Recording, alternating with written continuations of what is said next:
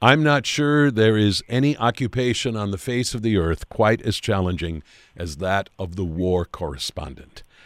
And certainly we get a taste of what that life is like uh, from an extraordinary new memoir written by Jane Ferguson, an award winning war correspondent. Her book is titled No Ordinary Assignment.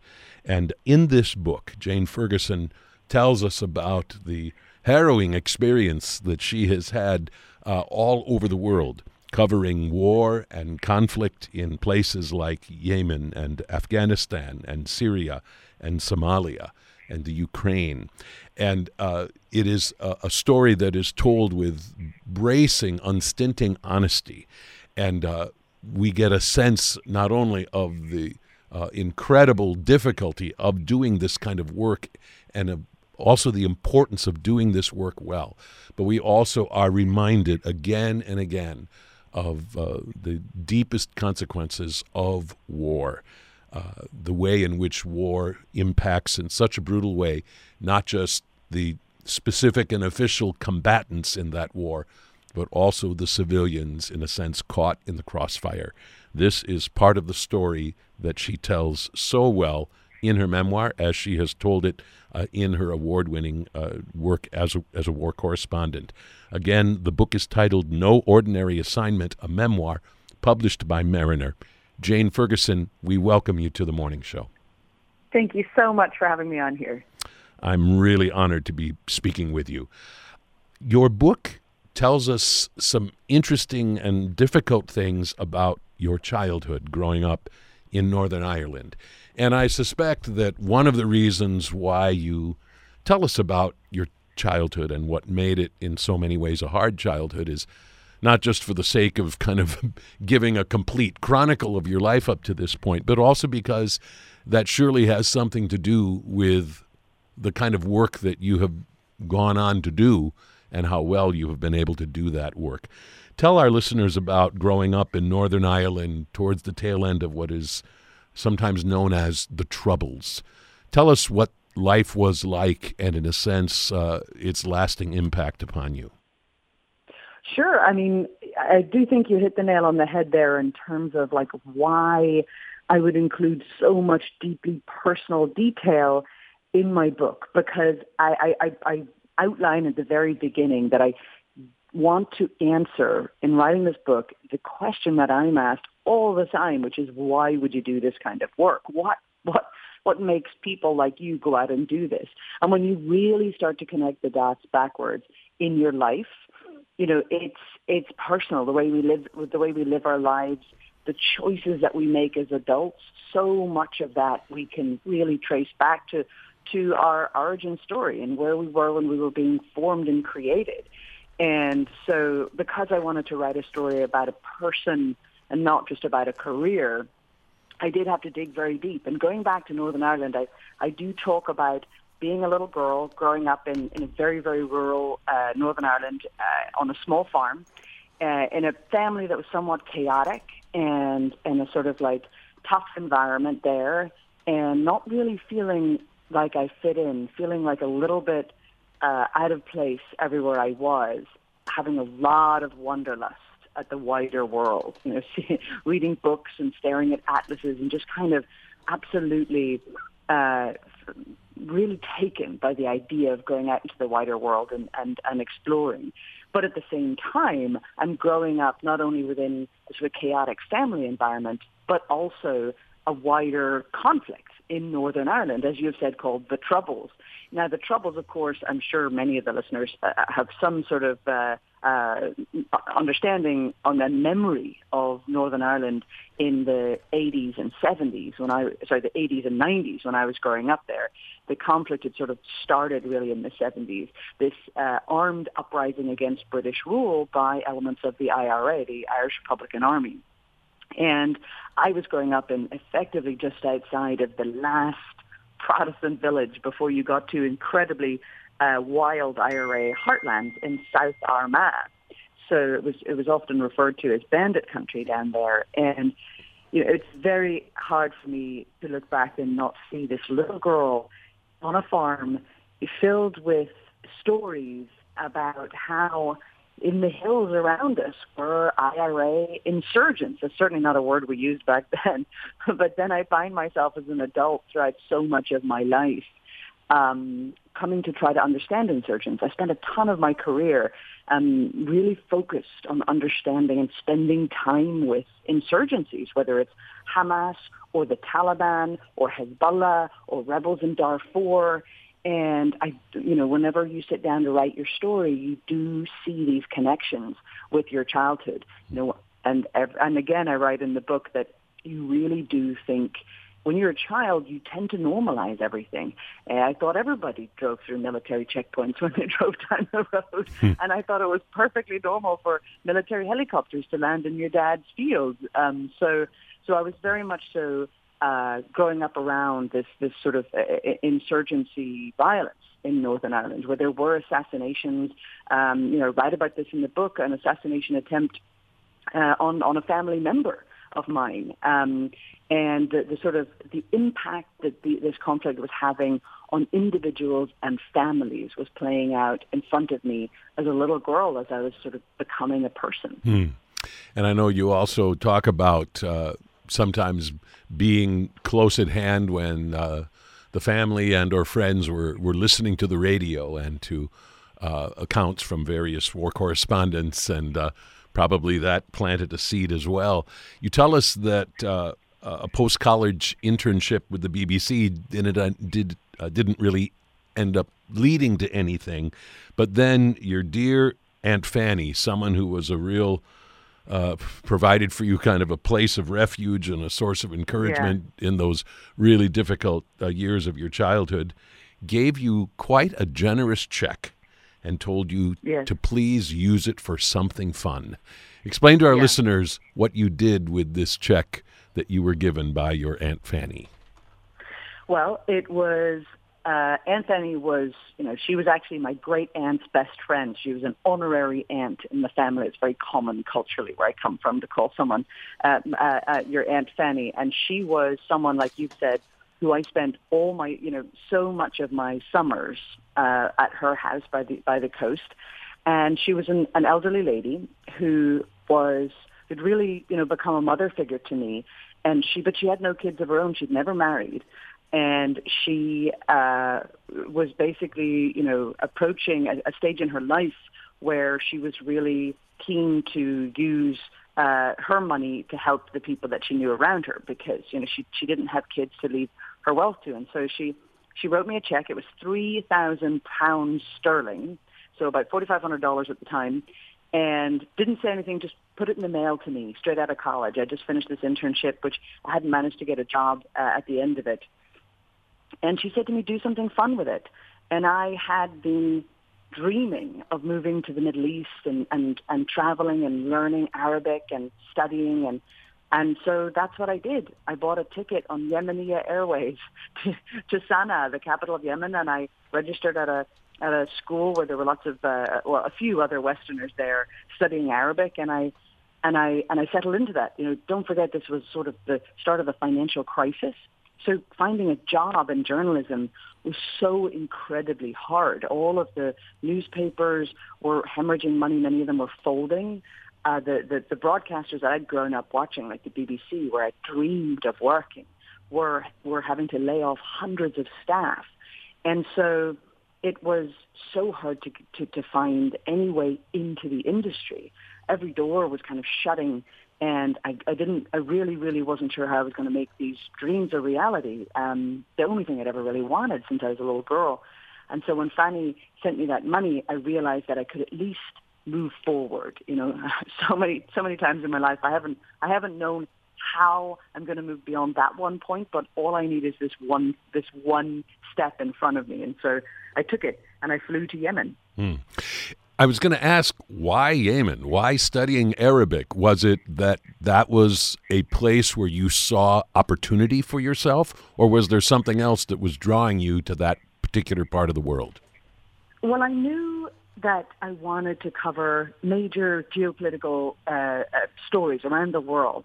um, I've been drawn to those who tell stories from conflict zones. You know, eh, these are stories that impact millions and millions of people. So, you know, 9/11 happened when I was still in high school in Northern Ireland, and so that's where so much of the news was coming from. And so I, I, I on the one hand, I knew that's where a lot of the, the war reporting was happening.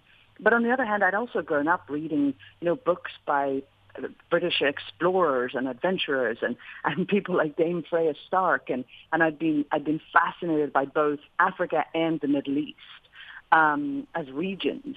And I had taken some Arabic lessons in college, but they were in classroom settings, and you know it, it was very hard to learn without the immersive experience.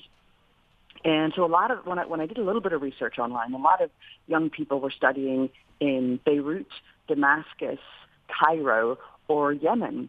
And to be honest with you, at the time I had this one check from Fanny, and it was pretty much all I had in the world. And studying in Yemen was much cheaper than studying in the other cities. And I thought, mm. if I go there, I can stay longer.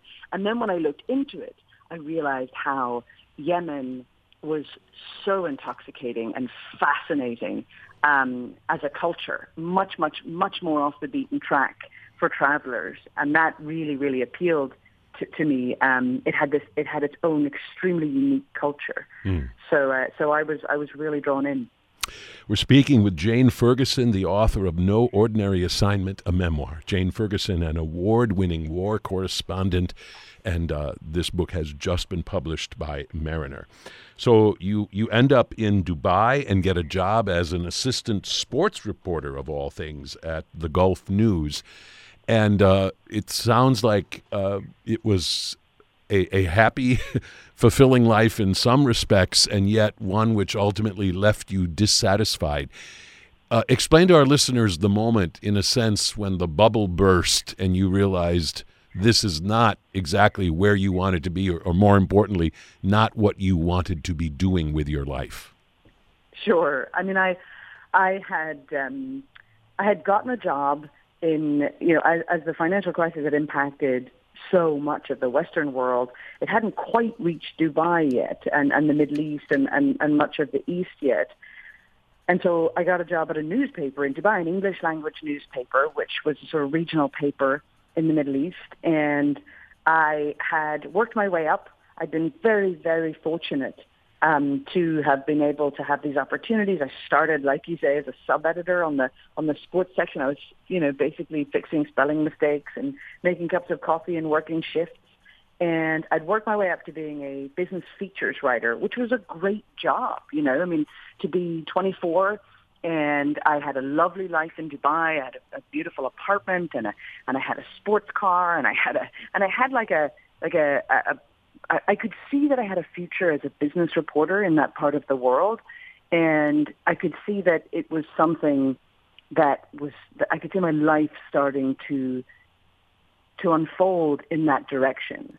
And, and I write about in the book how one day I was I was at a at a car a Mazda car dealership where you know because it was part of my beat I would cover um, any kind of like you know industry trends in the region and, and in the UAE, and you know I just couldn't shake the feeling that however comfortable and lovely this life was that I that I had been blessed with, it was absolutely not what that little girl on that farm in Northern Ireland had dreamed of. You know, I thought I was going to be off. I'd read about correspondents who had been off in Tiananmen Square when when the attacks happened by the, the Chinese government. They were able to document that kind of history um, and, and really correct a record on, on what had happened. I, you know, I thought that I would be in Afghanistan, you know, reporting on that country's attempts to really build uh, democratic institutions. I just, I had pictured my life so differently, and I got this sort of sense of panic. Of course, I laugh at it now because I was 24 years old. I had this impatience that time was somehow running out. And I write about this, how I just couldn't, in that moment, I'm watching these cars and interviewing Japanese business executives, and I just think to myself, I can't, I can't wait another second because I, you know, I didn't go to a Ivy League school. I didn't have a particularly prestigious, I didn't have family with connections. I didn't know how to get from where I was to where I wanted to be But I knew that if I just waited around, it wasn't going to find me. Mm-hmm. So I kind of had this instinct that I had to act. And I get in my car um, and I drive to Dubai Airport, Terminal 2, which is where a lot of the regional flights go. And, you know, I, I, I asked around for, you know, where were the, the offices for the flights to, for, for the airlines that fly to Afghanistan. I booked a ticket. Um, and I, I just, I just knew that if I acted, if I did, again, if I could just do one thing that would push me forward, I would figure it out. well, figure it out you ultimately did, of course. Right around this time, uh, I think it was maybe shortly after you had purchased that ticket to Afghanistan and, and made your way there, but I don't think you had maybe yet begun your work as a war correspondent in earnest.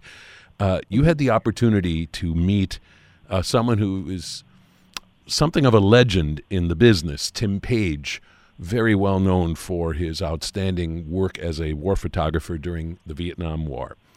And uh, he gave you advice that you seem to have taken very much to heart because really what he uh, beseeched you to do uh, has been a hallmark of your reporting ever since. Tell us about this encounter with Tim Page and what he advised you uh, to focus on uh, in the work that you were about to begin as a war correspondent. Well, when, when I when I got to Afghanistan, I, the newspaper I was working with agreed to run some of my some of my pieces from there, and so I, you know I basically booked vacation time, paid for my own my own my own travel, and I was scrambling around in the first couple of days trying to figure out what to what what to write, and I in my in my I was such a rookie. I had no idea that it was that it was Eid, which is the end of the holy month of Ramadan, and Eid is basically like showing up on Christmas Day and expecting to be able to to work. And so so I was struggling in the first few days.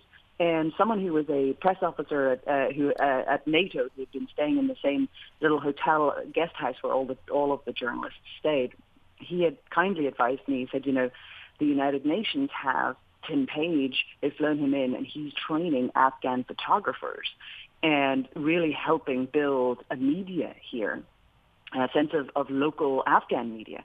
And so he would be a great interview and profile piece. And I thought, that's fantastic. So I, I headed down to the UN in, in Kabul and I, and I met with Tim Page. And as you have said, I ended up spending several hours with this man and he and in what was meant to be an interview just ended up becoming this unbelievable conversation of mentorship that I, I hadn't really even known that I needed. And he is an extraordinary character. He actually just just passed away uh, not too long ago, um, and I'm, I'm I was very sad to know that I couldn't send him this book and, and let him know what how he had been, you know, how it had this butterfly effect in my life and my career. Um, and he sat down and he and he was just he, he was he was very much so almost kind of like out of central casting. You know, he he was dressed as a war photographer. He was smoking rolled up cigarettes and chatting and drinking coffee, and and it felt like it it, it, it felt almost to to uh, it, it felt really really like I was I was living in a sort of Hollywood movie, and he he just instead of answering, he'd answer my questions, but largely he would go off on very long soliloquies about how this work should be done and, and how we should focus on the real countries that we're, that we're covering, the people. And I know that sounds obvious now, but you know, when you're a youngster has these sort of dreams of being a war reporter, you can get kind of caught up in this idea, the identity of it, and and the coolness of it, and take a picture of me in my flak jacket, and and and I'll and I'll have swashbuckling combat stories to tell. But he said to me, you know, you, you, know, we have to put a human face on this war. And, and, and instead of saying, these are the front lines you need to get to and these are the big battles in Helmand, he said, you know, why, why do we not go to insane, insane asylums and talk about the mental health crisis here? Why do we not talk about, you know, why do people have these massive weddings and, and put themselves into debt to keep up with the, the neighbors? He said, we know so little about these people and their culture and we're not really communicating it to the people back home. Um, and uh, and he also complained that you know there wasn't enough reporting on how tough it was for the soldiers, uh, for the American and British soldiers out there, and and he the, the room just filled up with story ideas that had never occurred to me, and I was I was I was fascinated. I, I, it occurred to me that this conversation I was having with him was was what real journalism was about, hmm. and I had come having this idea that I'd be in a foxhole and I would be and I would be doing very glamorous bang bang combat reporting. And in my career, I've done plenty of that. But he reminded me that I was there to report on a country and not a war. Hmm. And how it affected the people there. So it's it's not just reporting on on bullets through the air and bombs going off and but but the cost of that war, the impact of the war on the people there and beyond exactly. and beyond the combatants. And of course, you have managed to do that in so in so many different different places. Of course, you are doing this work at a time when war is waged in a very different way than it was uh, a generation or two ago. Uh, wars used to be fought in a way with battle lines very clearly delineated, and we're here and the enemy is there. Just talk for a moment about the supreme challenge, uh, not only for those who wage war and are directly engaged in war, but you and your colleagues trying to cover war in this new era, the way that it is so often fought. It, it's definitely worth pointing out the different like generations you know, I was a little too young to be the, the, the immediate post 9-11 generation of war reporters who were going to Afghanistan and Iraq in those early days. And they were covering insurgencies and the battle against insurgencies, but with uh, most often with military. So they'll be out on embeds with the American soldiers in in in, the, in Afghanistan, or the British soldiers in Helmand, or in Iraq you know, so embedded and very often out in the fields with major militaries or with the militaries of those countries, like the Iraqi soldiers or the Afghan soldiers.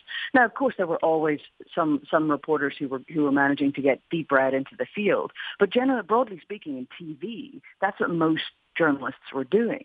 But then my generation really came along uh, I was just I was just starting out before the Arab Spring started, and so this was a wave of revolutions across the Arab world in 2011 and 12, where um, dictatorships were being brought down by popular uprisings, and they many in many cases dictatorships held on, or the vacuum was filled with warring parties, and um, and so a lot of these initially peaceful revolutions turned into civil wars. And so I had a, so my generation of, of reporters were actually used to spending time with the insurgents. Suddenly we're shoulder to shoulder reporting with, uh, you know, Syrian rebels. Um, or, you know, heading into to Yemen and, and, and, and uh, spending time with Houthi rebels. Um, and, and so across the, same in Libya for many reporters. And so that was very much so uh, our challenge as well. On the one hand, incredible access, but on the other hand, you're with the underdogs. you know, you're not with a mighty army, and that is extraordinarily dangerous. So that was that's definitely been something that has shaped my generation of war reporter. Hmm. Uh, this idea that, that that we are very often with uh, with the insurgents, and even though Ukraine has kind of changed a lot of that. You know, when I was in Ukraine, I was so struck by how this was the first time I had ever really covered a conventional war. Because, you know, everybody thought conventional war was over, that essentially it would always be non-conventional uh, combats against uh, insurgencies. So it is a conventional war, but the Ukrainians from the very beginning had been so outgunned by the Russians that in some ways it had had that that feeling uh, of bands of, of, of rebels in, in, in, in the front. Uh, that's changing now, of course, because they, they are they are so centrally organized and so well equipped by the West. Mm. But um, but yeah, I mean, most of us cut our teeth, you know, reporting alongside young bands of soldiers and fighters who who were really, you know, fighting against the odds. Mm. And in a sense, uh, there's something very disconcerting about being with them versus those that uh, are clearly destined to be the victors in a, in a conflict. I mean, There is yeah. a certain. And I write about that in Syria. Mm-hmm. You know, like what it's like to, to suddenly realize you might be on the losing side today. Right. That's very scary. Yes. Uh, another hallmark of your reporting is that uh, you have not always uh, focused uh, on on stories around specifically conflicts and war being waged, but sometimes you have been caught in in in other kinds of stories. I'm thinking about the uh, humanitarian disaster in in Yemen, uh, essentially created by Saudi Arabia. Although you you talk about America's complicity in that, but covering the way in which so many people's lives were, were devastated by that, or by the Americans' dramatic and abrupt withdrawal from Afghanistan, covering specifically that kind of story, not specifically about combat as such, but in a sense, mm. the ancillary costs of, of conflict. Uh, what what was it like to to try to capture stories like that and of that dimension? you know, the more I was on the road covering conflicts, uh, the more I was just frustrated by the fact that so much of, of the coverage focused on the, the, the casualty rates of the fighting.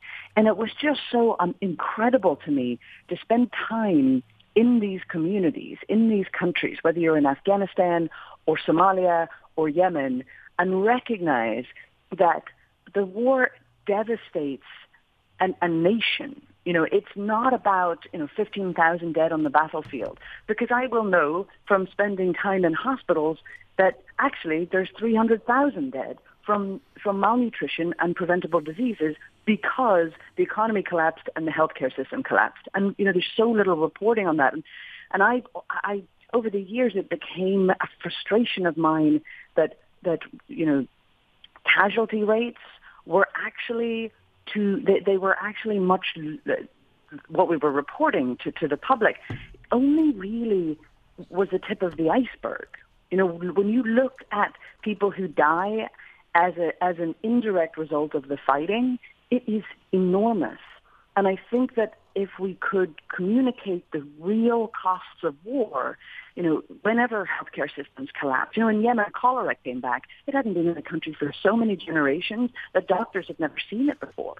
You know, uh, in Yemen, uh, you know, hundreds of thousands of people starved um, and are starving today because people could no longer afford to buy food. Um, and that was as a result of the fact that the war was also being fought along economic lines. It was also mm. an economic blockade. So that just means like, you know, so, it became a part of my job and I really was passionate about doing this, showing that like, you know, I, I, I, I told the story of one little girl whose father was a school teacher. Now school teachers stopped getting paid, you know, over, he hadn't been paid in over a year and a half.